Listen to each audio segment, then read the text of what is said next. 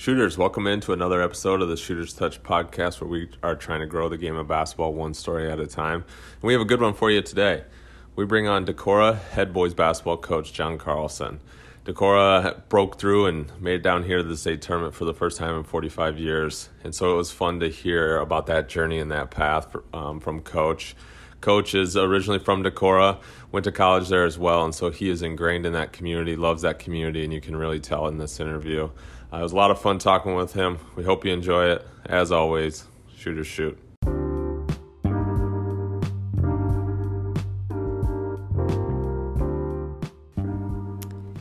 WB Realty, Central Iowa's premier real estate brokerage. WB has all the tools and the resources needed to make your next real estate transaction your best. Go to WBRealty.com to find out more information today.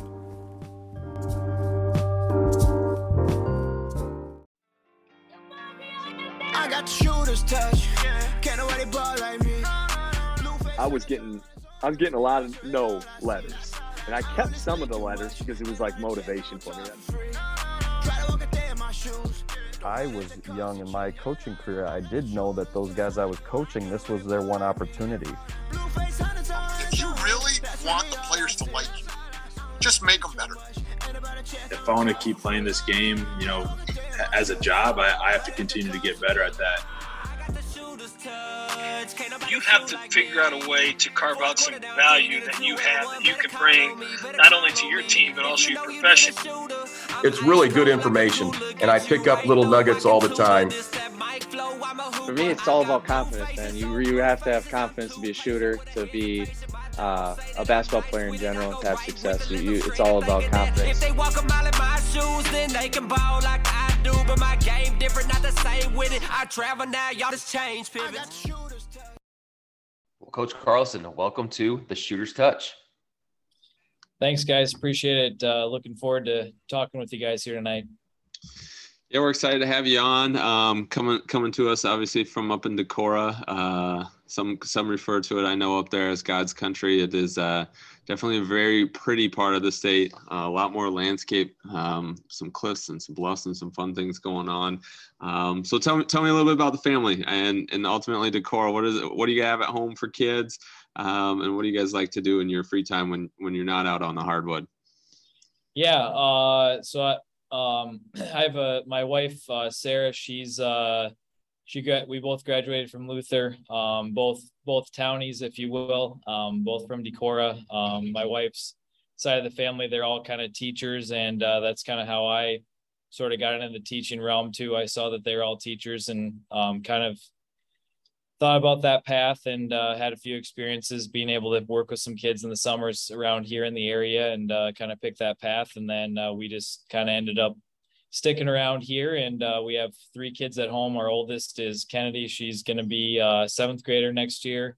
then we have two boys. Uh, Canute's going to be a fifth grader. And then we also have uh, Keaton's going to be a second grader. So um, we have a lot of family around around the area. Uh, four of my sisters now are in town, um, and my wife's side of the family. A few of her, she's got a brother in town, but then uh, her parents are both here. My parents are both here, so um, kind of as far as growing raising kids, uh, I'm sure you guys realize that too. With having having some family around is definitely a definitely a plus. So um, couldn't do it without them, and uh, that's that's a lot of the reason why we're here too. Is we're close with our families, and uh, it's just good to be able to see them often. So It uh, it certainly takes a village uh, to raise kids, and especially during the season, I imagine that is a huge help uh, getting kids where they need to be. And so, um, on top of then, uh, obviously being able to share uh, in the season and the successes as you guys go through with uh, your family and loved ones is always great too. And so, um, with that, I kind of want to jump in right away uh, to this past year. You guys, you guys went on quite the run, um, had a lot of success. Uh, if I, I believe ended up with two losses on the year, um, number one in the state at, at one point. And so, um, what did you learn from that experience? What's something that uh, you hope these guys and the program can continue to build on um, from that success last year? Yeah, I think I think the biggest thing, you know, looking back on it, it wasn't this year was kind of uh, you know, this the breakthrough, if you will, to getting into the state tournament. Uh, first time that Decorah has done that since '77. Um, but it was set up by the previous two years. Um, and actually, the spot I'm in right now in in this room, there's actually another guy here behind me that's that's actually lifting. He plays at Cornell, uh, Charlie Robinson. But it was it was his group, and then he graduated uh, not this last year, but the year before, and then uh, uh, Matt Franzen, and uh, there was uh, a group of of uh, seniors there too. A couple years ago, we lost to CPU in the in the uh, district final, and then the previous year we lost to to Western Dubuque in the sub-state final, and then this year was able to break through. And I think I think this group kind of saw that, and they, some of them were a part of those teams, um, but then some of them also, uh, you know, I think just they they want to take that next step. Um, and it actually started last summer. Um, you know, we asked them how much basketball they wanted to play, and uh, they they're all in um, and they they wanted to get after it and and it really started then and they put in the work then and and we kind of just saw it um, you know materialize throughout the season and um, you know I, I know some people maybe said our schedule wasn't necessarily the best compared to some other teams but uh, you know anytime you win I think it was like 20 some games in a row um, you know you're doing some good things and uh, I think the one thing that really with this group that that was a testament to them was is they um, they're unselfish. Um, you know, as you saw in our averages, we we didn't, you know, we didn't have just one guy. We had multiple guys that could score, and um, that that's just a testament to them playing team basketball. And we emphasize with our program, uh, you know, obviously we've got a got a great influence in Raef LaFrentz, and and one thing that he brought to the table with us was his rebounding. Um, you know, and how how pivotal that is. If you can't rebound the basketball, uh, you're not going to have much success. And uh, even though we we don't have, you know, we didn't have a guy over six three, six four, um, but we were just relentless on the glass. And I think we we were one of the state leaders, I think, in offensive rebounds, creating extra possessions, um, and and also getting defensive rebounds, being able to initiate our break. So. Um, you know, it was just it was just a collective effort, and um, you know, I think rebounding was was a pivotal part of that, but also some unselfishness and and just guys willing to uh, to sacrifice for the greater the good. So. Yeah, that's. Uh, I was going to allude to that too. I mean, obviously, this has been, you know, everyone sees the success. You guys, like you said, burst on the scene, first time to make it to state since '77. Um, but uh, it's been a slow build. I mean, you guys have been right there knocking on the door, uh, as you mentioned, the last couple years, and so it was it, it, was neat to see you guys go on the run that you did, and obviously make it down here to Des Moines, which we know is always the goal. And then uh, ran into a little bit of a buzzsaw on a, a Central DeWitt team that uh, caught fire late. Um, and obviously, you know, anyone that watched the tournament saw the run that they went on. Um, you mentioned the size uh, differential that you guys had um, compared to Central DeWitt. So take us a little bit through that um, game down in state and uh, match that matchup with them. Yeah, um, you know, I think anytime you know sometimes obviously you can we watched a lot of film on them um and you know i think it it was a situation where we you know we had them pegged for for what they were but um i think until you actually play them you don't really realize um you know we talk about our roles being really good uh, one thing I think they did an outstanding job of is they were just they were just extremely patient um, you know, with playing with a big guy like that. And I think that's something in our game we don't see a whole lot of, you know, a, a, a guy of his, of Gilbert's size.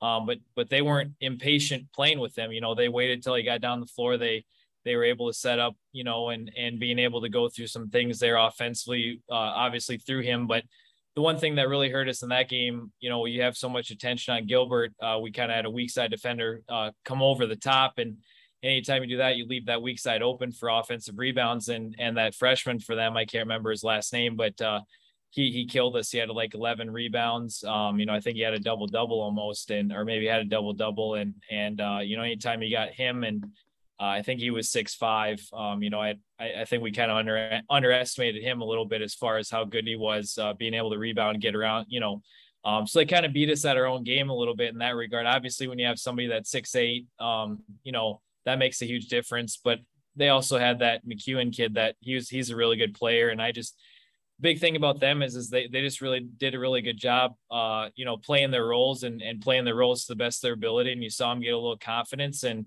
um you know we didn't we didn't shoot the ball particularly well some of that was credit to them some of that i think obviously anytime you played state tournament your first time you know you're just trying to get that depth perception playing in that gym we we tried to set ourselves up going to drake and do a few things to you know replicate some of that um, experience. But you know, you you got to be able to play there, you know, and and so you know, anytime you're going into a bigger arena, it's it's always a depth perception thing. But once we kind of got settled down, I think we did an okay job. But you know, anytime you you go 11 for I think it was 11 of 22 from the free throw line, and um, there was a couple of possessions there. I think in this in right before the half where we could have either taken the lead or um, and I think it was right after the half too. And then uh, they went on like an 8 0 run and, you know, it just kind of zaps the energy out of you. And as you guys know, basketball is a game of runs and we just, we just didn't have that last run in us. And um, that was the game. So unfortunately, you know, obviously you'd like to see that result be a little bit different. And, and, uh, but nonetheless, uh, you got to tip your cap sometimes. And that's what we did with those guys.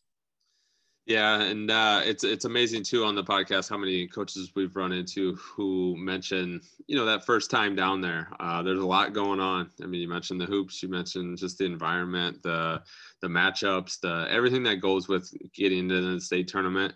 And the first one, you know, very rarely does it go exactly how you want it to. Um, but as you alluded to with the slow build, it's something where you get that experience, you get some of the guys, um, you know, down there on the floor and experience that opportunity. Um, it, it hopefully and usually will just breed success. And uh, obviously we're hoping and wishing the best for you guys in the program as you guys continue to, to keep knocking on the door and have a couple more opportunities down at Wells Fargo. But uh, one other thing before we uh, roll back and talk a little bit about how you got to this position, I do want to, since you brought him up, um, have some basketball knowledge floating around your gym, probably your practices um, between having Raef uh, LaFrentz there with you on staff, and then you mentioned Franzen. Um, I assume that's Mark Franzen, uh, Luther's head coach's boy, uh, that was on your team. And so, uh, how how vital has it been to be able to have you know some people around that are helping with the program um, that uh, can continue to push these kids, um, continue to um, breed what it is that you want to do with your program, and and ultimately be another voice for you. Yeah, I think um, you know, I think sometimes as coaches, uh, we get a little bit selfish in regards to you know not maybe being open to other people's um, opinions or input or whatever, and um, I grew up with the you know philosophy is if you have people around you that that can help you um, and help challenge some of your thought processes, um, I think that makes you better. Um, you got to have people that on your staff, either in in your staff or in, in, your inner circle. You know the the few people around you that you listen. Obviously, you can't listen to everybody, um, but uh, uh, you know a situation where you, you've got to you got to be able to trust some people to give you some some things that maybe um, you know you need to improve on as a coach um, uh, you know and then also uh, being able to take some of the things that they say and and being able to you know have them give you give that input. So um, we've got some great resources in Decorah obviously Raef being one of those. And um, you know he's obviously had a lot of experiences. And and you know i think sometimes uh too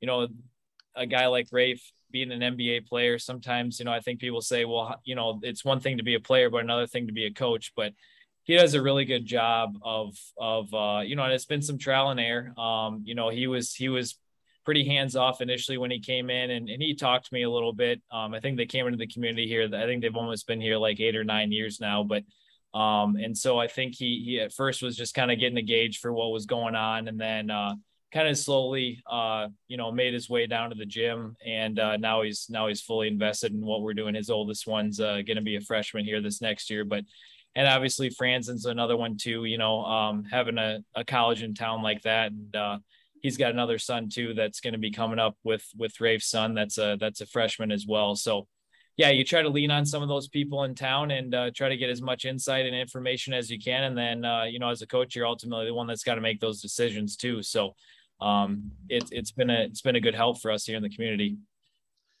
Yeah, it's always it's always nice, like you said, to just bounce some ideas off of. Obviously, you mentioned you're gonna you're ultimately the one that makes the decisions because um, uh, your your name is the one that's uh, on the line, and so uh, that's. But it's always nice to have those voices to be able to pick the brains a little bit, and like you said, to be open to um, suggestion and ideas is always the best too. Is like where you're able to to think about things in a different light because I feel like as a head coach, you wear so many hats um, you have so much going on that sometimes you can miss something that somebody's you know sitting in a di- little bit different angle can see and so uh, so that's neat it's, it is it is neat to be able to have um, uh, that opportunity in a community your guys' size and um, to be able to lean on a little bit of that. And so uh, with that, let's talk about that community. Adam, I think kick back. Let's uh, let's let's rewind a little bit and figure out a little bit more of your story here, Coach. Yeah, definitely. What um, obviously you said um, originally from Decorah. Uh, sounds like you had a pretty big family growing up. Um, what was what was that like? You know, around the neighborhood, stuff like that. And then ultimately, how did athletics um, how did athletics come into the picture, and what uh, what role did athletics play in your childhood? Yeah, um, you know, I I grew up. Uh, my dad had a had a road construction business. Um, Fred Carlson Company was the name of it, and um, and so, anyways, uh, ended up not wanting to go that route. I was fortunate enough to uh, he he traveled quite a bit, um, and so I was able to go out and experience like a lot of you know high level sporting events um, and that's something that we still do to this day we go we anytime there's a game somewhere we try to try to take it in whether what whether it's whatever it is baseball basketball um, anyways and so um, you know i think i i had a lot of experiences there just being able to watch coaches and different things like that and and then also um another thing too i think um I actually went in uh, right before my freshman year of high school. I was diagnosed. I was swimming competitively in the summer, and I was diagnosed with a with a heart condition. And uh, so I passed out a couple times, and they uh, they discovered this heart condition. And so they told me right before my freshman year that the only thing I could play was was golf.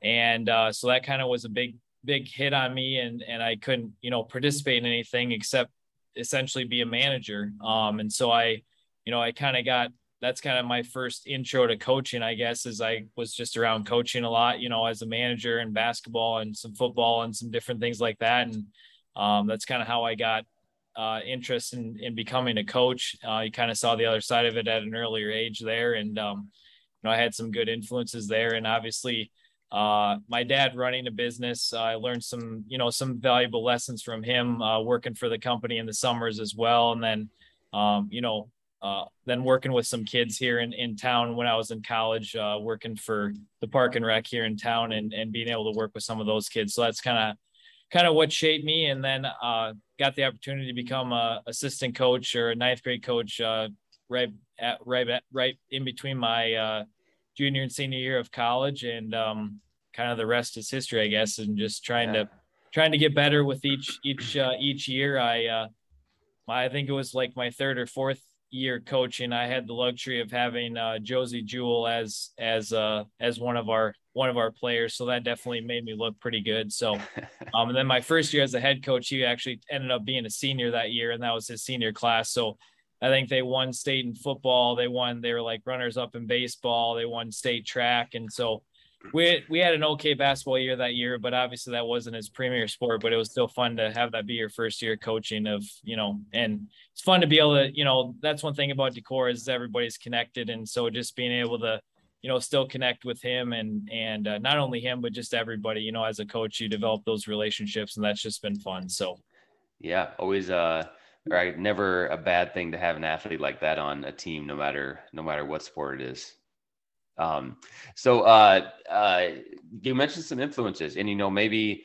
um, with comparing our other guests, you know some of our other guests uh, as coaches, you know maybe got those influences a little bit and um, um, a little bit premature than you wanted to, as you kind of mentioned. Um, who who were some of those influences? Maybe through you know the high school years um, with some of those sports that you were maybe acting as a manager, maybe not you know into as much as you would want to. But who were some of those influences that you uh, that you referenced? Yeah, um, so Brad Johansson, um, he was a previous um, head coach here, and actually coaches. He's actually moved over to more some cross country now, um, and track. Uh, you know, and uh, so he was he was the head basketball coach, um, and that I was actually under, and so I, you know, learned a lot of stuff, a lot of a lot of a lot of influence from him, and then um, Adam Riley, who's actually our activities director right now, um, he he was actually a teacher uh, my junior junior year. He was it was his first year as, as a teacher, and um, so I kind of you know developed a relationship with him and saw kind of the impact that he was having on kids and and it, and including myself, and just you know so, thought that would be awesome to you know be able to follow in their footsteps and and not only him but we had you know over the years obviously coach owens that gets talked about quite a bit um, here in Decorah as a as a longtime baseball coach. Uh, he was you know he he he kind of taught you uh, as far as you know if you want to set up a program i mean he for the baseball side of things he was always at every little league game big league game uh, you know uh, working with kids. And i think that's that was a model that you know looking back on you're like you know that's how you kind of want to model your basketball program is that it starts with your it starts with your youth kids. If you don't have a good youth program uh it's it's not going to lead to any success and you got to have the right people helping you out with that. You got to you know you got to talk to your parents you got to have good parents uh good parent coaches good parent involvement good community involvement. So um you know i think that th- those influences there were, were big uh, early on. Um yeah speaking about a youth program uh was that always um I guess what what you maybe call a focal point um, of Decorah basketball, or was that kind of you know when you came in that was that um, initially started to be a focal point um, in the program?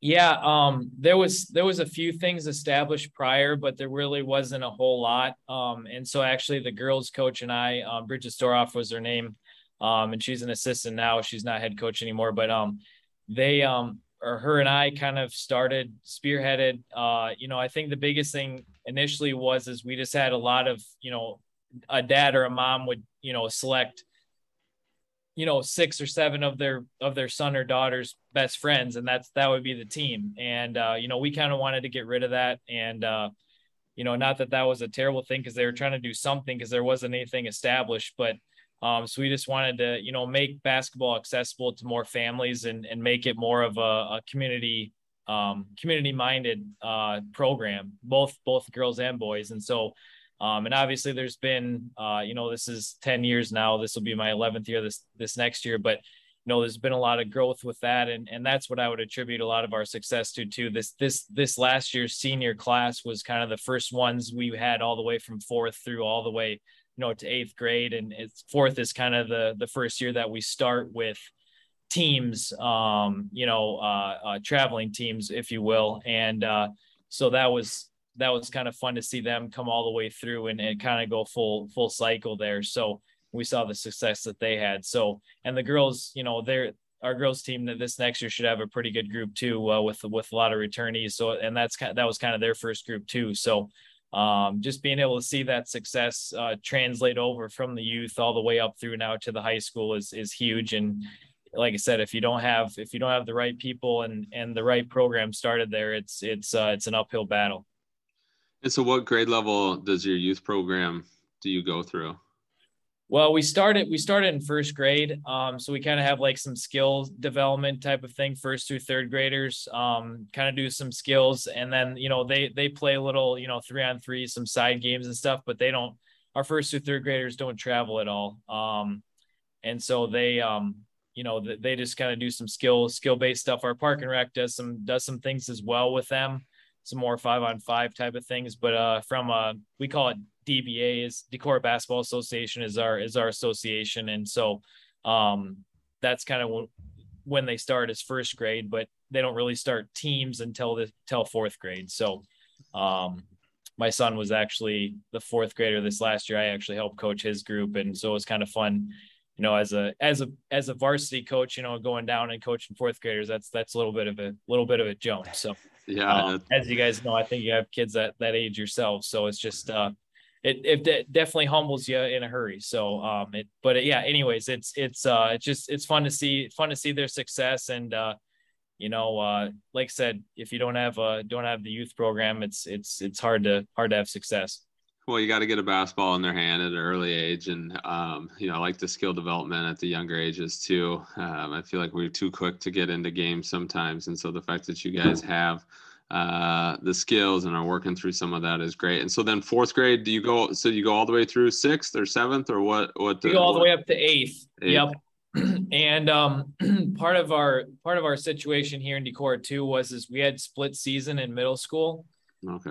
And so this last year was actually the first year that we went away. I'm not for sure what they do in Central Iowa, down in Des Moines, where you guys are at, but um, so they could you know wrestle essentially our wrestling season. Uh, they could prior to this last year, they could wrestle and then they could also play basketball. Um, and so, you know, it, uh, I think part of that was is there was a gap there that we saw. That's kind of why we started, you know, the association too was, you know, the youth youth program was is to be able to to bridge some of that gap where there's, you know, um, because our our our boy, you know, now obviously they have girls wrestling too, so that changes a little bit. But before they had girls wrestling became a became a thing.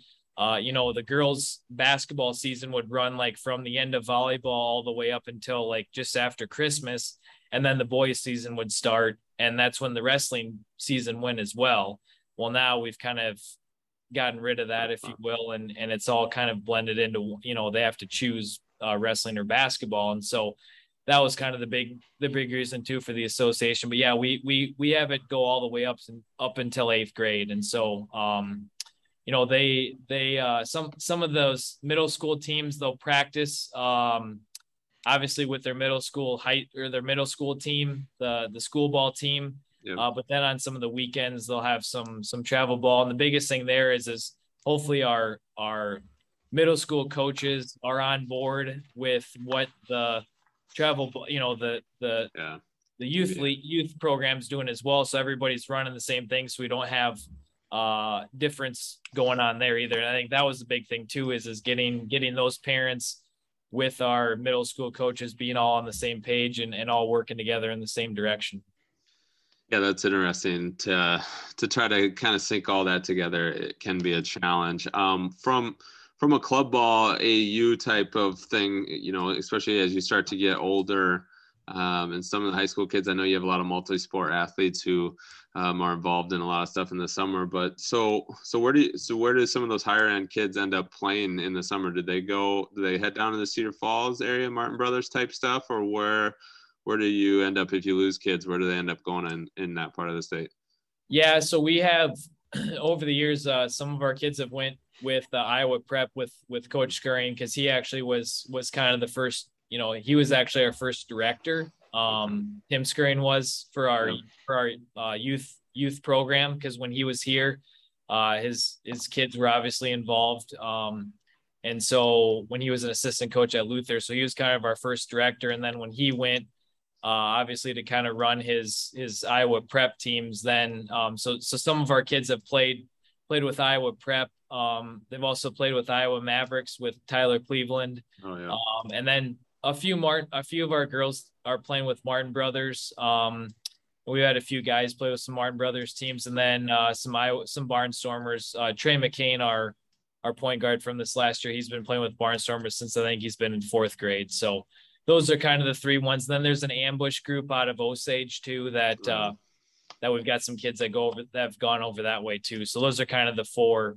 I guess that that they've kind of played with around here. So, so they got options. Got options. Um, I feel like I got to jump back. Hopefully, hopefully, a lot of those kids are making the right decision between wrestling and basketball.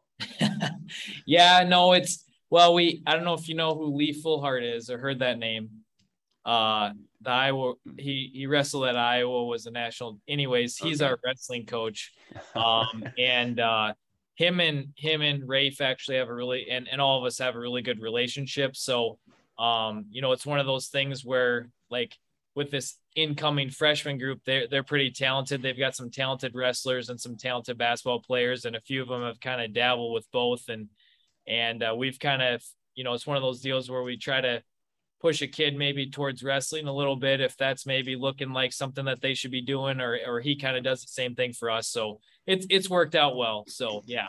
Yeah you gotta you um have some uh uh past athlete firepower there at Decorah it sounds like. Yeah we do. Yeah it's it's uh it's a good good luxury to have so. I, yeah. I'll tell you what, I mean, from a wrestling basketball standpoint, uh, those wrestlers have no problems coming out on the court and shooting. But uh, I'll, Adam, I probably can attest to this too. Us, us basketball players, you're not going to catch us in the mat trying to Stay figure out, hey, is this for us? Like we, we already know, we already know this is not, this is not for us. But nope, not at all. You, that, you but that, those... that sp- speaks about basketball though, because it's fun. Because those guys come in the gym, they see some ball, they want to start shooting, they want to get some shots yeah. up too, you know. So. yeah, you get those uh, mats rolled out on the gym floor. That's my time to leave. That's for sure. Exactly. Um, exactly.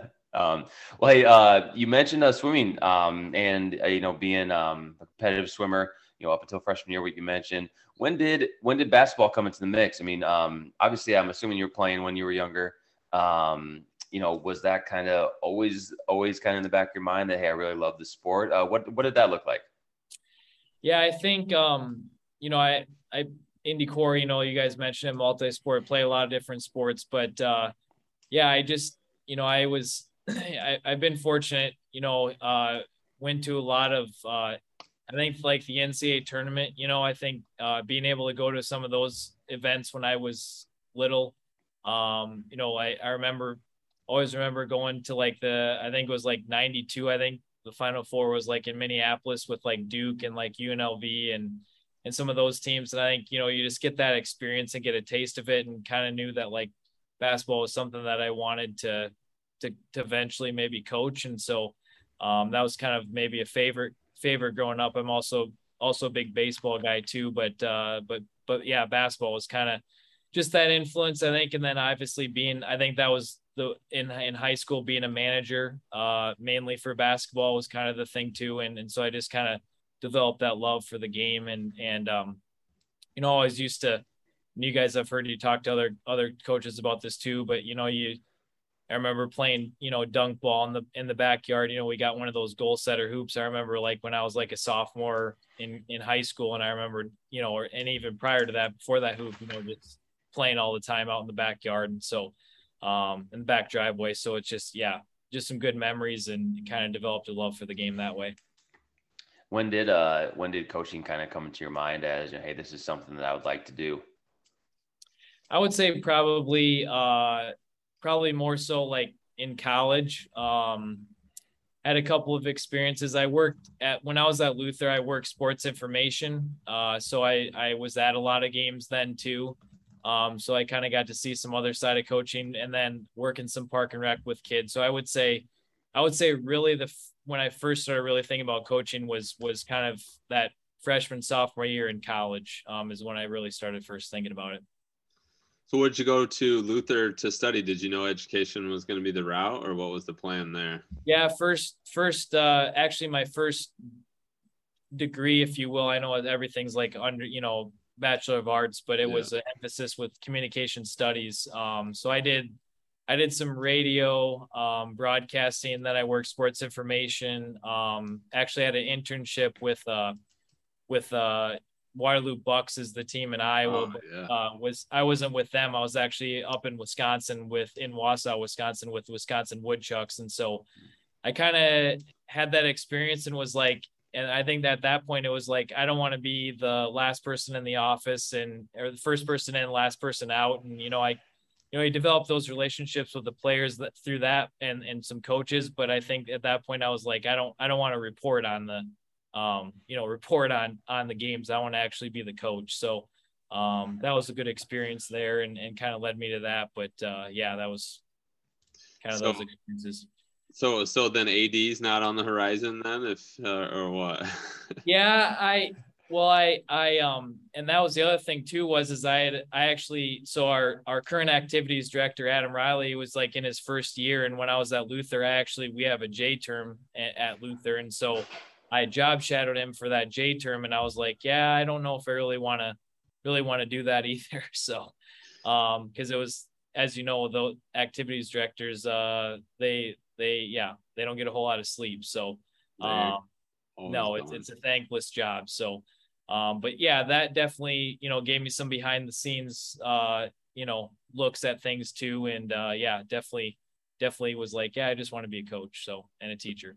Yeah, I can't blame you there. So, uh, so J term, you got to tell me a little bit about positives and negatives to to J term. So, obviously, for myself, uh, I went to Wartburg and uh, we had May term, and so weather activities are completely different. The one class for a month concept is great, but uh, are there any advantages to doing it in January as opposed to May? Well, if you uh, depends on you, you got to if if you have enough money to be able to go somewhere, uh, I actually did. I went to Australia, so that was that was that's one advantage. Uh, I think it was like my sophomore year. I went to Australia. So if you can get away and go go somewhere warm during, you know, a lot of times, you know, at Luther, at least they, a lot of trips were going, you know, somewhere a warm climate. So if you get, get an advantage to go there, then, then I would say yes. But obviously if you had to stay and take a class, uh, in, in the middle of, or, in, you know, in the middle of winter, that's, that's not very fun. So.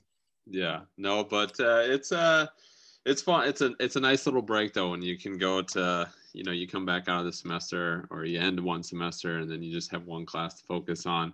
I had I had um, a couple different pieces of advice going into May term. One was take a tough class and then you can just, it's just for a month and get it over with. And so my freshman year I took a math class. That was a terrible idea. Like everyone was out having fun and I'm plowing through this math class. They were giving us homework in between sessions. Like they'd send us to lunch with an assignment. We had to come back and so I learned quickly from that. And by the time I finished my senior year, I was taking outdoor rec in May, and we were riding bikes and canoeing and camping. And so I, I finally figured it out. But uh, uh, that's always fun. And so then what? So graduate from Luther. What's what's the plan? I know you've been you've been around uh, or in the community, and you've been helping out um, at the high school is it something that you knew right away like hey if an if an opportunity comes at Decorah I'm going to jump on it or were you kind of looking around a little bit or what was the thought process yeah I had some I had some uh some interviews uh kind of around the area um I actually initially so I I graduated in 07 uh with a communication studies degree then I spent a whole year going back cuz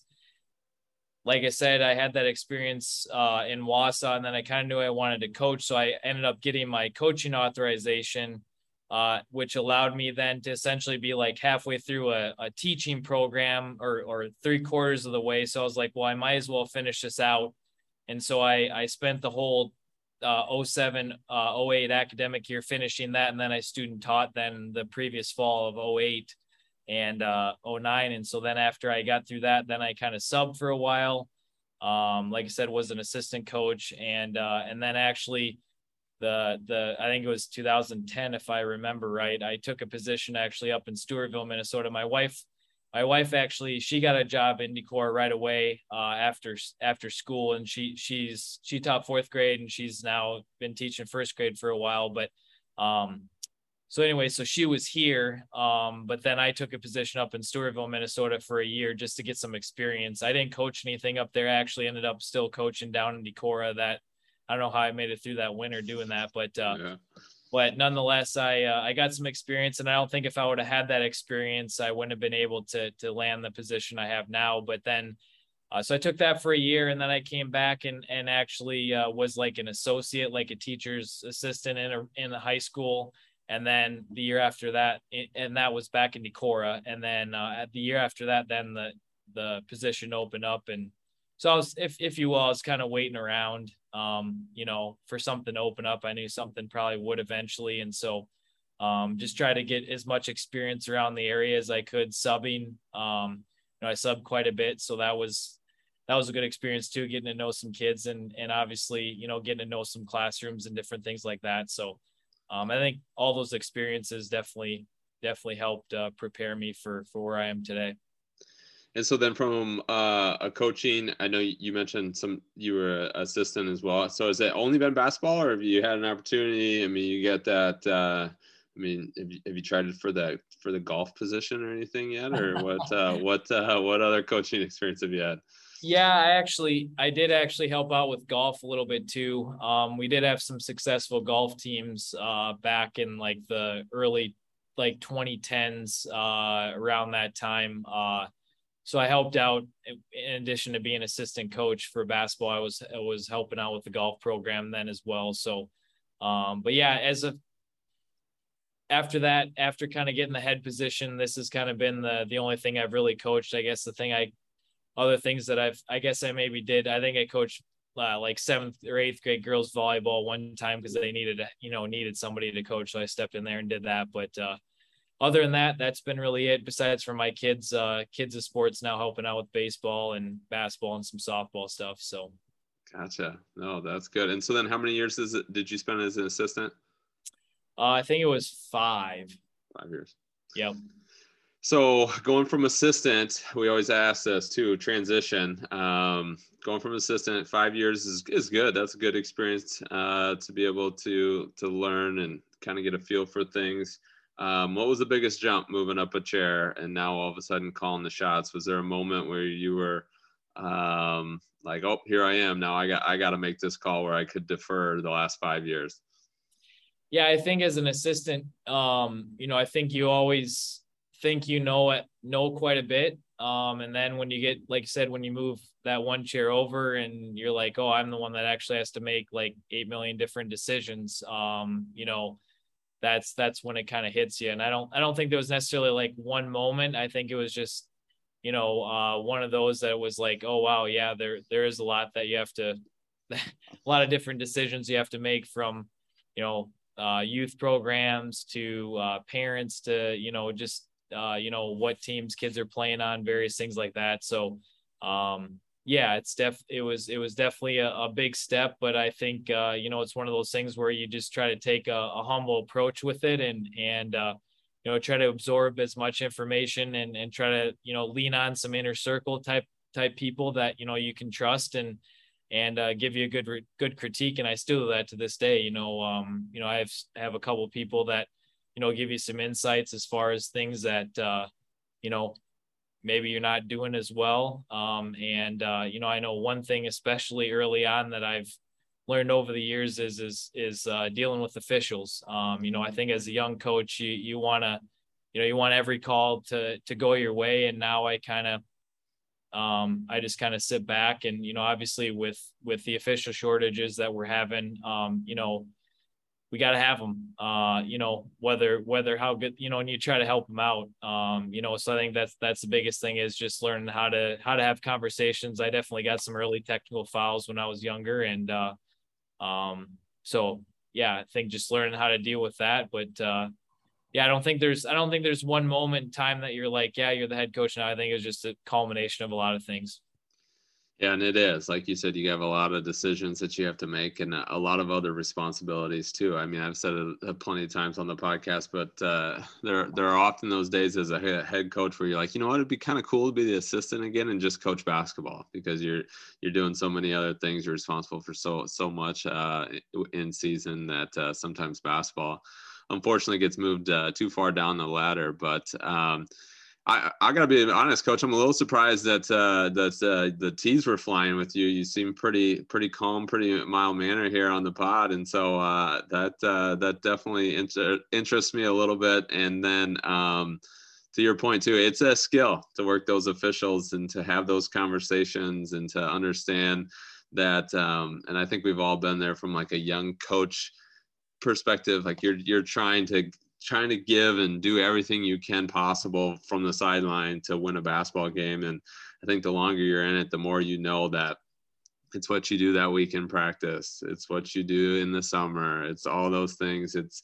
it's not uh, if if by the time you get there to game day and you're yelling and screaming and you're trying to go over all this stuff, it's like it's too late. Like these guys are not going to not going to pick that up. But uh, no, that's that's really neat to know that uh, that transition went smooth. For was it something that uh, I don't have I don't have uh, the records in front of me. Was it was it a good transition as far as wins and losses, or or what was the talent like for you? And was it um, a rough start with your head coaching experience, or was it something that you really enjoyed?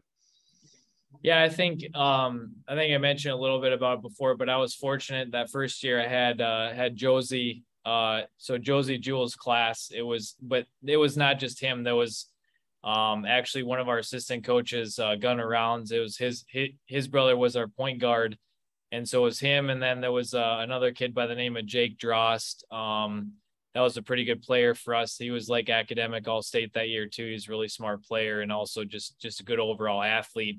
Um, and and he was like six three, six four.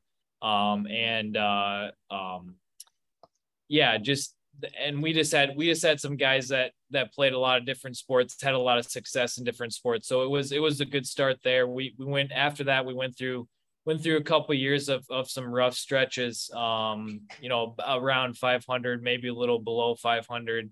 Um, but I feel like I think mostly every year there was maybe one in there that we were like eight and 13 or something like that. But overall, we've I mean we've usually been around, you know, above 10 wins or somewhere around there. Um, and, you know, obviously lately, last three years have had, you know, over 15 wins, which is, which has been good to see, you know, that program keep taking the next step. But yeah, um, initially it wasn't, uh, I was, I was, I was pretty fortunate initially to have that first good group and then, uh, kind of uh, sort of develop and and uh, you know just learn some things through some trial and error with with with some of those early groups too. Um, well, we mentioned a little bit about you know what you what you've learned over the years here, Coach. Uh, quick question for you about about the first time down um, at state tournament.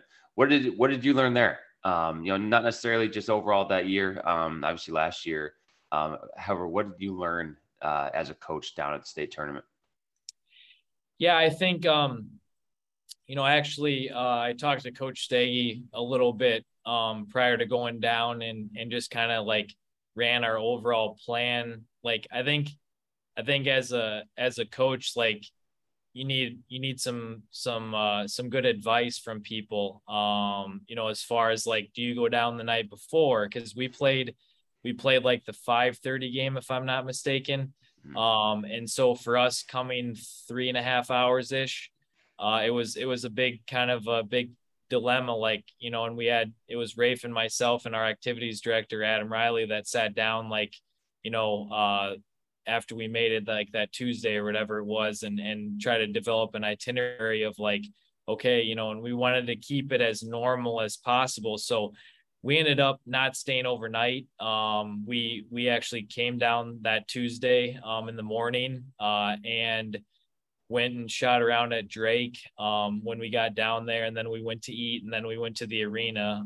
because um, that's one thing that Coach and I I ran it by Coach Staggy because obviously he's been they've been there a few times, but they're also an hour and 15 20 minutes closer to Des Moines than we are too. So, um, but you know he said, oh, I think that's a good plan. You know, I think you know anytime you have you know 15 16 18 year old kids in a hotel room the night before. You wonder if they're going to get sleep so we wanted them to try to sleep in their own bed um, was our kind of thought process. And so um, you know i think to be honest with you you know the the basketball was kind of uh, aside to that. It was like that was my that was my biggest thing is like just trying to keep as normal of a schedule and worrying about like are we are we doing the right thing here? And and looking back on it um you know i think I wish we I wish we would have probably been able to stay um, overnight because I think that maybe calms the nerves a little bit because we got into the arena. I think like uh, in the middle of of like the the two games prior to us, and so we were like there for like a game and a half. Um, and so I think I mean that was good. Um, and maybe I would say differently if we would have won. Um, but um, I so I I think that's more of what you worry about. And then obviously the game is just the game and and when that when that when that's there and that's going on that's that's fine. But um yeah i think just your first time going there you're just trying to like soak it all in and be like okay you know hopefully this happens not just this isn't the only time and not have to wait another 30 some years to get here again. So um but just taking notes there and, and thinking about okay or, you know how would we do things differently the next time hopefully that we make it down there. So um hopefully that answers your question. Yeah, yeah. We talk a lot about uh, the choices um, and decisions that head coaches have compared to assistant coaches, but that kind of is all those years of those decisions kind of kind of rolled up into one week or maybe even one day. Um, yeah, I think the big yeah, I think the biggest thing there is like you know you feel like you know uh, this is a big moment for your guys and you want to do right for them too because it's I mean obviously it's a fun experience for us as coaches, but you want, you know, you're there for the kids. I mean, uh, you know, you want to give them the best experience. And, you know, a lot of them too were like, well, why aren't we staying down the night before? And, you know, and so I, you know, it's just, and that's a hard thing, obviously, to tell a, tell a senior, you know, uh, we're not, we're going down the day of. So, um, but it was kind of interesting because we asked them and, and like half of them wanted to go down the night before and half of them were like, I want to sleep in my own bed. So, um, so it was kind of a split split call there too. They're obviously the ones playing the game, and and so you want you know, so that was that was another interesting thing too. So, but and that it's it's so interesting too, and we always talk, especially the closer you get to tournament time, uh, with coaches who have had that experience and on how different the takes are. Um, and there's obviously no right or wrong way of doing it. You try to do, like you said, you try to think through uh, what is going to be the best. But uh, you know, if you've listened to any of the any of the Hoop Troop episodes, I mean, we've had Coach Betts has had people sleeping in army barracks, and he's had people doing. I mean, it's just been different things, and you know, Coach Larson had kept them in school all day and kept it as normal as possible, and obviously both you know won a lot of games. And so it's it, there's no right way of doing it. And then you know obviously coming from from your corner of the uh, woods it's it, it is a it is a hike. It isn't you don't have the advantage that central iowa teams do um, to be able to be there. At the same time what does staying in the hotel and could that be a positive? Does that motivate you? It's just there's no way of knowing until you get there and you do it. And you're like hey this worked this didn't work. And uh, you know, here in the next uh, three or four trips down, I, I bet you'll be real good um, the fourth or fifth time you make it to state, coach.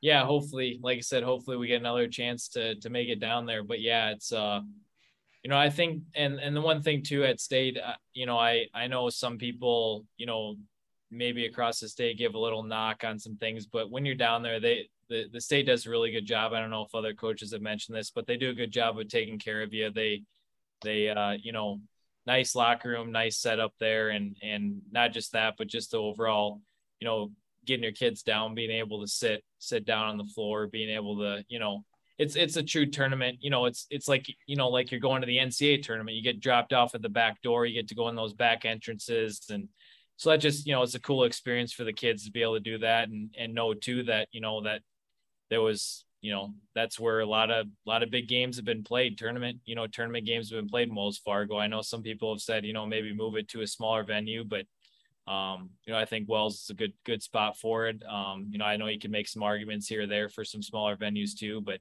um, it's definitely cool to know that you've been you played on a floor that you know a lot of a lot of big teams have played on too so. Yeah definitely some uh a lot of awesome aspects for those kids and for the coaches honestly too um, and they do do a great job down there. Um, so one big change here coming up this year in Iowa high school basketball is the shot clock. Um, you know, been in conversations I feel like for a couple years. Uh, now finally making the decision that it is going to happen next year. Um, what are your what are your, your overall thoughts on that? Um, and how does that change, if at all, uh, your philosophy um, as a coach? Um, I think it's a great thing. Um, you know, I think it's long been a long time coming. Uh, you know, I know that there's obviously some strong arguments for and against. Um, but I think, um, I think overall it'll it'll help. I think it'll enhance. Hopefully, um, you know, I think it'll force coaches uh, to have to teach some better offense. Um, to be honest with you, I think you know you, you won't have those teams you know, I know we face a couple teams, uh, one across the border from us that, you know, they just, they'll hold the ball forever. Um, you know, and, and I know some people say, well, you can, you can change that, you know, you can, you can play better defense. It's like, well, yeah, I understand that, but, um, you know, try to play better defense without fouling. That's, that's another challenge. And so, um, I think, I think it'll, I think it'll hopefully have coaches teach them better offense, but then also it I think it will reward the defense too. You know, if you have a good defensive possession and and you play good defense for 35 seconds, you should be rewarded for it.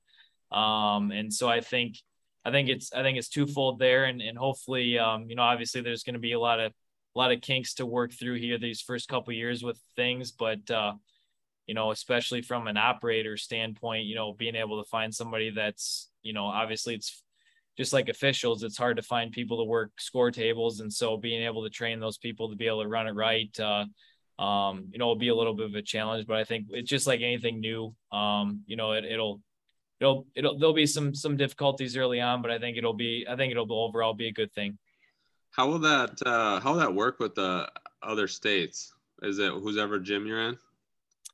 Yeah, I think you know, um, you know, like we've played up in Minnesota, some, uh, you know, some Caledonia, Spring Grove, uh, some of those schools, and then we've went across the border to like some Wisconsin schools, and like we'll when they're they're both halves, uh, so they play 18 minute halves now in Minnesota, and they play 18 in in Wisconsin too. So so we've had to go to their rules. So I think I'm not to be honest with you, I haven't kept up to date with if Minnesota or Wisconsin has adopted the shot clock either. But uh, I assume if they do, then we would have to have to roll into that as well. So. Yeah, that's interesting. I never had had never thought about that um, until you brought that up. As as far as obviously with your guys' location, going and playing um, in other states, how that uh, how that would be impacted, and so that's interesting with the halves too. Thing. So so I know you guys are playing spring over in La Crosse, and so you're doing uh, halves in those rules as well, or how does that work? Yeah, they play. They've always played twenty minute 20 minute halves up there um, for for summer basketball. And I know a lot of teams in Iowa kind of, even if you're in an Iowa tournament, a lot of them, a lot of them run eight, run, you know, 20 minute running halves as well, but uh, stop maybe the last couple minutes. But so yeah, that's what, that's what they've done up in La Crosse, and, and it's been, I think it's been good. So that's, that league up there is, is, is really, really good. They get a lot of good like you know they'll bring teams in from Madison there, uh, Caledonia. Um, obviously with Eli King has been been really really good. Um, and uh, you know they like I said it's it's it's a good tri-state tri-state area league to to bring some teams into to play, and we played in that like the last eight or nine summers, so that's been that's been really good for us as well. How is uh how's next season shaping for you guys? What does that uh, what does the roster look like? Um, and uh, what does uh you know what are your expectations?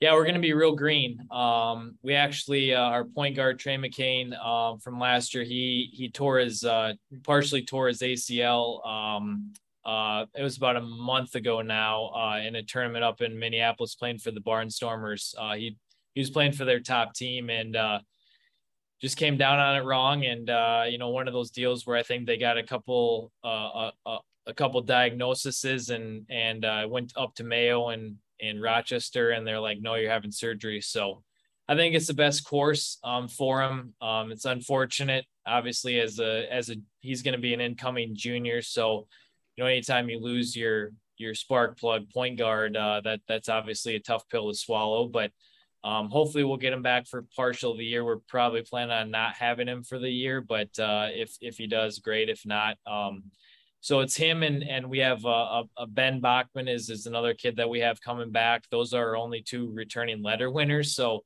there's definitely a lot of uh, a lot of room for opportunities for guys. We're going to be real green, but uh, no, we think we've got some guys that you know are are going to be competitive. Um, you know, and I think it's one of those things where as a coach, you know, you you go, well, we we've got to replace a lot of guys, but sometimes you're surprised with with how some of those other guys step up. I mean, our JV group was pretty successful the last couple years, and um, so um, gonna be green, but uh, you know, one of those things where you know it, it's exciting too to to bring some new guys into the fold and and see what they can do. So um, as a coach, you know, you're always um, optimistic, trying to trying to breathe you know breathe some life into those guys and say, hey, there's opportunities for guys to come in and and uh, get a crack at it. So um, excited for the opportunities for those guys this this summer to kind of see where they're at, and then uh, hopefully build onto it and knock on wood, stay healthy through the fall seasons.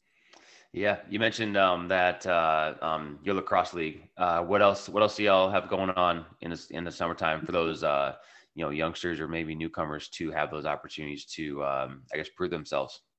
Yeah, so recording this on a Sunday night, we bring kids in on uh, Sunday nights, kind of have a controlled open gym. Uh, like I said, uh, we we run through some offensive, defensive schemes. Uh, you know, if we see something during the week that like, hey, we need to brush up on this uh, this set or maybe this defensive scheme, uh, you know, we'll, we'll, run through a few of those things and then and then let them play. Our biggest thing is is you know we try to try to coach in, in sound bites, you know, maybe go through something quick and then uh, drill it, um, you know, and, uh, and that's kind of what we do on, on Thursday or excuse me, on Sundays and Thursday nights with them. Um, and then uh, Tuesday nights our La Crosse league. And then um, we started this last year, uh, some Thursday nights, there's like three of them, I think. And then uh, we might have one Sunday too coming up uh, that we'll have some teams come in, uh, you know, being that we are in in this Northeast Iowa part, we can bring in some Iowa teams like Waverly came up last year, uh, Mason City, uh, Cedar Falls came in last year up here as well. Um, Colt Schultz, um, and uh, and and I think Waterloo West is coming up this year as well. So if those Iowa teams, then we bring in some some uh, Wisconsin teams. Caledonia came down quite a bit last summer, so um, but then it also gives us uh, some relationships. I don't know if you know the name Chris Hoford at all um, as an official. Um, uh, he's from the Monona area, but uh, he he's kind of uh, re- semi-retired from officiating, but um, he uses this opportunity too to bring in some younger officials to be able to work some high school games. So that's been awesome. Um, to be honest with you, we've gotten to gotten to see some other officials and and uh, be able to develop some relationships with some of those officials as well and give them some opportunities to run you know run some games in the summer and, and work on their craft as well because they're just like us you know they want to they want to be able to work on some things and then obviously recruit some new officials to be able to to, to be able to officiate uh, as well. So that's been a nice thing uh, that we're kind of starting here on thursday nights and uh, um, yeah that's kind of what we got going on this summer. Very cool very cool. Yeah you kind of mentioned uh, the official side of things, but uh, you know, and you also mentioned a shortage of officials, um, and that is a great opportunity for obviously, obviously veterans or um, officials who've been doing it for a couple years to improve on what they do. Um, also, though, that recruiting side of things, where hey, why don't you come and give this a shot? Um, if you like it, great, continue. But uh, yeah, I think that gets kind of overlooked, over, overlooked in the summertime as well. Um, well, we love to ask this question uh, of coaches, and especially coaches who have who have been head coaches for a while. Um, in the next five or ten years, here, coach, what do you want your team to be known for? Wow, that's a um, tough question. Um, I think the biggest thing for us would be is is uh, first and foremost that uh, that we're that we're like tough, meaning that uh, you know we we rebound the basketball. Uh, you know, our our big our big three things are are first and foremost uh, running the floor, um, running the floor hard. You know, we want our first three steps after we obviously rebound first, but then our first three steps, we want our first three steps to be to be quicker than the other teams. Uh, whether you're a wing, whether you're a big, whatever you know, point guard, um, get that ball out and go, um, and then and then play fast. Um, you know, we want we want to get up and down the court. Obviously, Raef has had a big influence with that, uh, running running a lot of secondary stuff uh, from his Kansas days with with Coach Williams. Um, but uh, you know that playing fast, rebounding, and then uh, you know being being team first. You know, I think you saw that last year with our group. Uh, you know, is is not being selfish um, you know, being unselfish uh, and and being able to to play as a play as a play as a unit out there. You know, play play as a group of five guys on the floor, and then obviously having good. You know, another thing too, I think that's important as coaches is develop bench energy. Um, you know, you got to have guys, and you got to have guys understand their roles. I mean, you know, obviously basketball is an equal opportunity sport. Um, you know, uh, you're going to have guys that are going to score it. You're going to have guys that need to rebound it at a high level. You're going to have to have you know, I, that's why we've been successful these last three years. We've had guys just understand what their roles are and and uh, being able to to fulfill their role, whether that's a scorer, whether that's a rebounder, whether that's a, a guy that's going to come in and and uh, you know run the floor and and maybe you know give three fouls to or go guard some go guard the other team's best player. Uh, you know, so you, you need you need multiple multiple players to do those multiple things. So just uh, you know being being a good team uh, within that concept. Yeah, that's great. And you mentioned uh, the secondary stuff uh, you have implemented from Raef. Um, I'd be interested to see some numbers on uh, the teams or basketball teams that uh, don't have a secondary break called Kansas. Um, you know, from high school and and uh, even college. But um, well, great coach. This is this has been awesome. Uh, you know, some great information, some um, you know, awesome background experience from you. We like to end our episodes here with a little section we call rapid fire. Um, Brian's going to ask you a couple questions, um, some about basketball, some not, and you just let us know what comes to the top of your head. All right, sounds good. All right, coach, let's do this.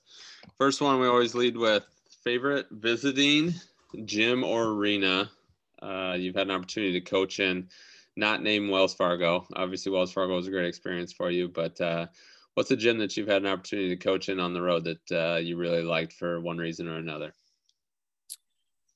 Yeah, I've heard you ask this one before, and I've thought of thought of it myself to try to think of. Um, you know, I would say uh, probably, um, you know, Waverly is is always been a place. Um, you know, obviously a nice big gym. I don't I don't know if you guys have been there at all, but I think the one thing, um, you know, I know they've gotten a knock on it, but Coach Stege, uh, they've done an outstanding job with their student section. Um, you know, uh, I remember about four or five years ago, we had a one of our players. Um, his name was Nick Bachman. Um, he his brother's been playing for us now. They started chanting his girlfriend's name every time he shot every time he shot the ball. And so just like, you know, and they would come up with just obscure things to yell, you know. And so I mean, I think, you know, at, at the time you hate it, like you're like, what the heck is this, you know? But I think, you know, from a basketball side of things, I mean, that, it, you know, it's always just, we've just always had a fun time playing there. Now they've always kicked our butts. So, I mean, it's, it's, you know, uh, until recently, but so it hasn't been good on that side of things. But I think as a, as a, you know, if you're a fan looking back on it, you can be like, all right, we appreciate that environment. Um, so I think that, that would be one that stands out um, as far as just the overall atmosphere of a gym. Um, I would say the other one um, that's really, in my opinion, a kind of a hidden gem around the area is is, is Cresco. Um, they have a just they have a smaller gym and and when it when they fill that place it just gets really loud it's just really hard to hear in there we've had some great battles with them uh, coach mccormick who retired uh, a couple years ago and now last year was i think his last year but uh, that's been another gym that's been a been been some great battles in that gym as well. That's good. No, I like it. Those are two good ones as well. Um, do you have a game day routine or superstition or something that you have to make sure that you do uh, on game day? Yeah, I usually have to shower um, or get a workout in of some type, uh, whether that's a run around town. We got a lot of great trails around here, so I try to like get some activity in before before a game. Uh, always need to shower.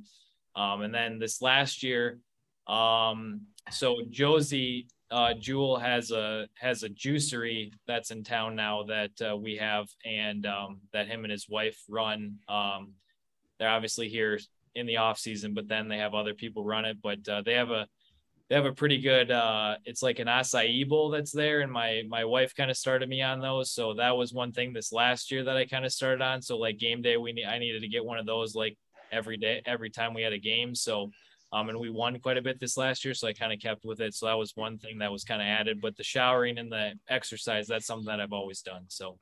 That's good. I like all those. That's uh that's great. Um who's the greatest basketball player of all time? I would have to say Jordan. Uh, you know, I I know it's debatable, but Jordan definitely. I mean, that was you know, as a kid growing up, you'd always you know just the the the calf shot. You know, I think that was the the one that one or or the the step back when he when he hit that to win it in. Uh, I think it was with was it Salt Lake. Yeah. Uh, so you know, those are always. Yeah, I think he was. I think he he is probably. So yep. in my opinion, yep we're we're with you on that one. And you're you you're on that that age demographic too, where it's uh you watched enough of it to know that uh, it's MJ, but uh, you start getting much much younger than us, and they start looking looking around their shoulders to see who else it might be. But we're with you there. Um, I think you're a big Twins fan. Who's your favorite Twins player? Whoa! Ever um, favorite Twins player ever? the whole ever. Yeah. Um, yeah, we definitely definitely get up with the kids now. It's a, it's a fun thing to do with them. Get up to Target Field. Um, yeah, I would say uh, currently is probably Luis Arraez. Um, yep. he's kind of a, a good, you know, he's he reminds me a lot of Rod Carew. Uh, and then um, I would say overall probably probably Puckett. Yeah. Um, I was I was fortunate. My dad, with the road construction business, they had a lot of connections with tickets. Um, like they had season tickets to like everything, like Vikings, you know, Minnesota Vikings, Packers, because uh, as part of their business, they would hand those out to employees. And so I was fortunate enough to be able to go to the World Series back in '91. I don't remember much of it because I was only seven, but um, but definitely remember the dome being uh, being a good good environment there. So yeah, I would say Puckett's probably the the all time favorite. Him or probably Morneau or or Mauer. You know, watching them come up through the ranks too. That was that was fun. So. I tell you what, uh, the old Homer Dome, uh, Target Field's beautiful. It's uh, it's a great place to take in a game, but uh, I don't know. There's something something you kind of miss about uh, the Homer Dome. That's for sure. Well, the one thing with there was is you're always going to see a game. You know, uh, you always you know, co- coming from distances, you know, you, you knew you weren't going to get rained out. You're always going to see a game. And yeah, there's something about that dome is like, yeah, I don't know. It's crazy. It was, it was fun. I've uh, made, made several trips up there as well. And um, even as you got a little bit older, I know they had like a college night. I think we made the trip up there one time and, you know, it was like $5 tickets or whatever it was. And so, oh, yeah it uh, had some good times. I even um, I even went up and sat in the bleachers for uh, what was that Little Big League? That oh, yeah. uh, yep. yep. I uh, I went up and was an was an extra in the stands for that movie up in the dome. So nice. So, but uh, all right, favorite sports movie. Ooh, Perfect transition. Um, I'm sure it's not Little Big League, but uh, transition. You know, one that one that is I don't know, uh, Blue Chips uh, is oh, yeah. is one that definitely I, like that was that was a good memory. I would say I would say that one might be might be up there. Um, I would say Sandlot too. Um, one of those two I would say is, is probably one of my one of my two favorites. Those are good. Those ones, uh, Blue Chips has been making its way onto the pod a lot more here recently, and uh, Sandlot always gets thrown in as as as an option. But um, all right, so you've spent a lot of time in Decorah. Does does Mabe's ever get old?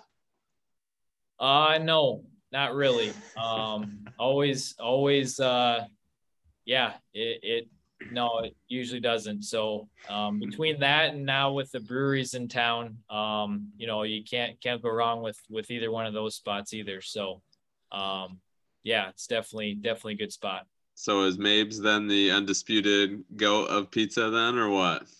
Yeah, I would say so. Yeah, I mean, uh, you look, you ask any any visiting, you know, that's one thing I I know the the owner there pretty well, um, and so I definitely always text him, you know, like uh, Coach Coach Steggy when they come up from Waverly. I think they they basically basically uh, run them out of pizzas for the night uh, with with them, and then uh, they usually buy quite a bit, and then uh, uh, I think Center Point this last year they they bought quite a few as well when they came up when they came up from from there. So yeah, it's uh, definitely a spot for not only the not only us but other teams as well. So it's it's fun to fun to have that connection there.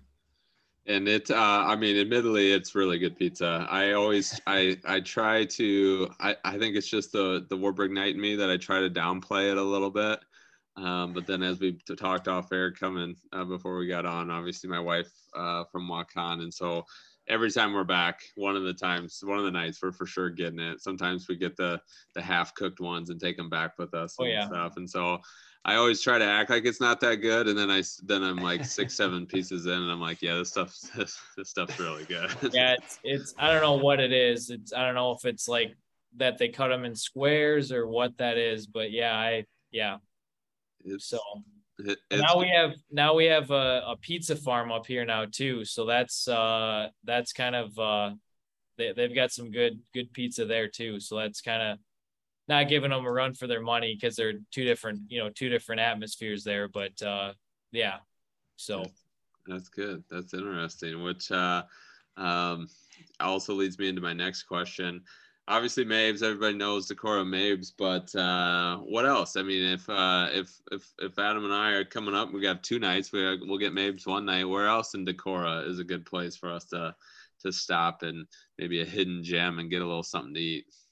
Yeah, we've uh, you know, crazy a town our size actually has quite a quite a few eclectic uh, choices. Um, so we have like we have a we have a pretty good uh, Mexican restaurant called Don Jose's that's really good. Um, and then we have like some like I would say up, you know, for a town our size to be able to have a couple upscale, what I would call upscale, you know, places that you would find in like you know nice restaurant in downtown Des Moines. There's a place called uh, Rubaiyat uh, that's that's a lot of people talk about.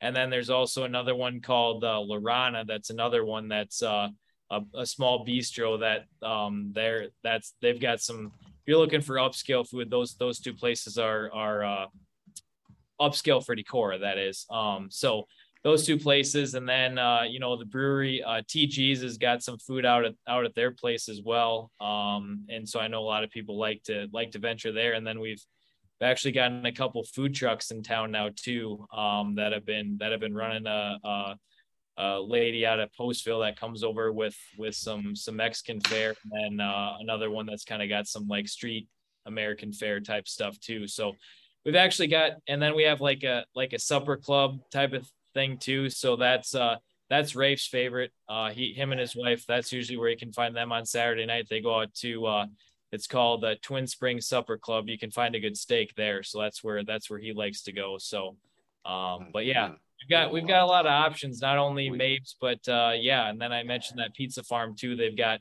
they use all local ingredients. It's actually a classmate of mine, which is kind of cool. And then La Rana has also got one of my old classmates too that's uh, cooking there. So that's kind of fun to to be able to support them and uh, see them do well in the community as well. So we may have to uh, may have to come up for more than one game. Sounds yeah. like. Yeah.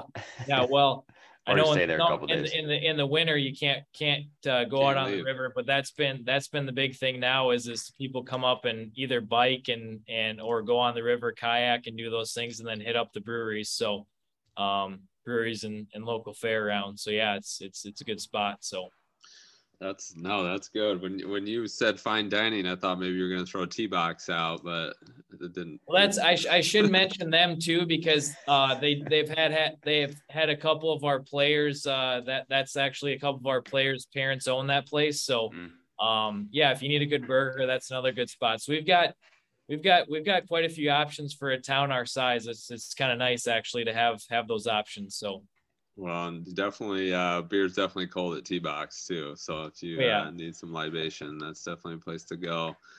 Um, all right, Coach. Two more, we'll get you out of here. Uh, Shooters Touch is the name of the podcast because Adam and I like to believe at some point we had a little bit of the Shooters Touch.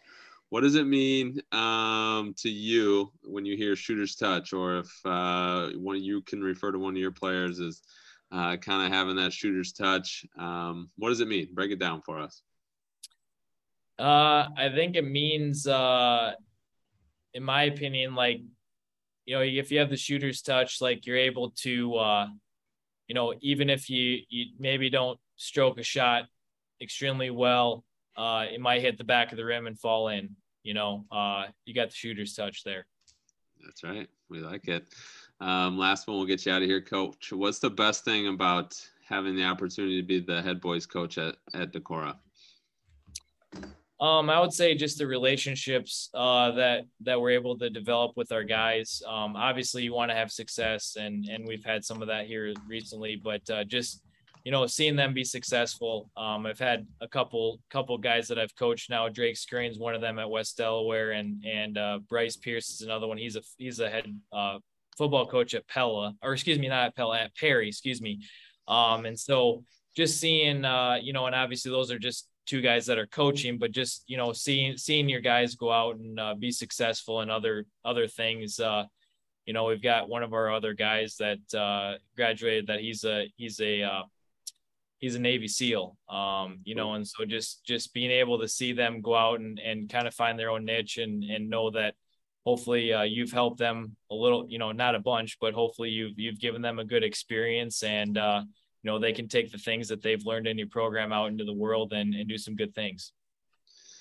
Well, that's great, Coach, and it uh, it sounds like you're definitely making an impact uh, in in these boys' lives, both on and off the court. And we wish you the best of luck here as you move through the spring and into the summer.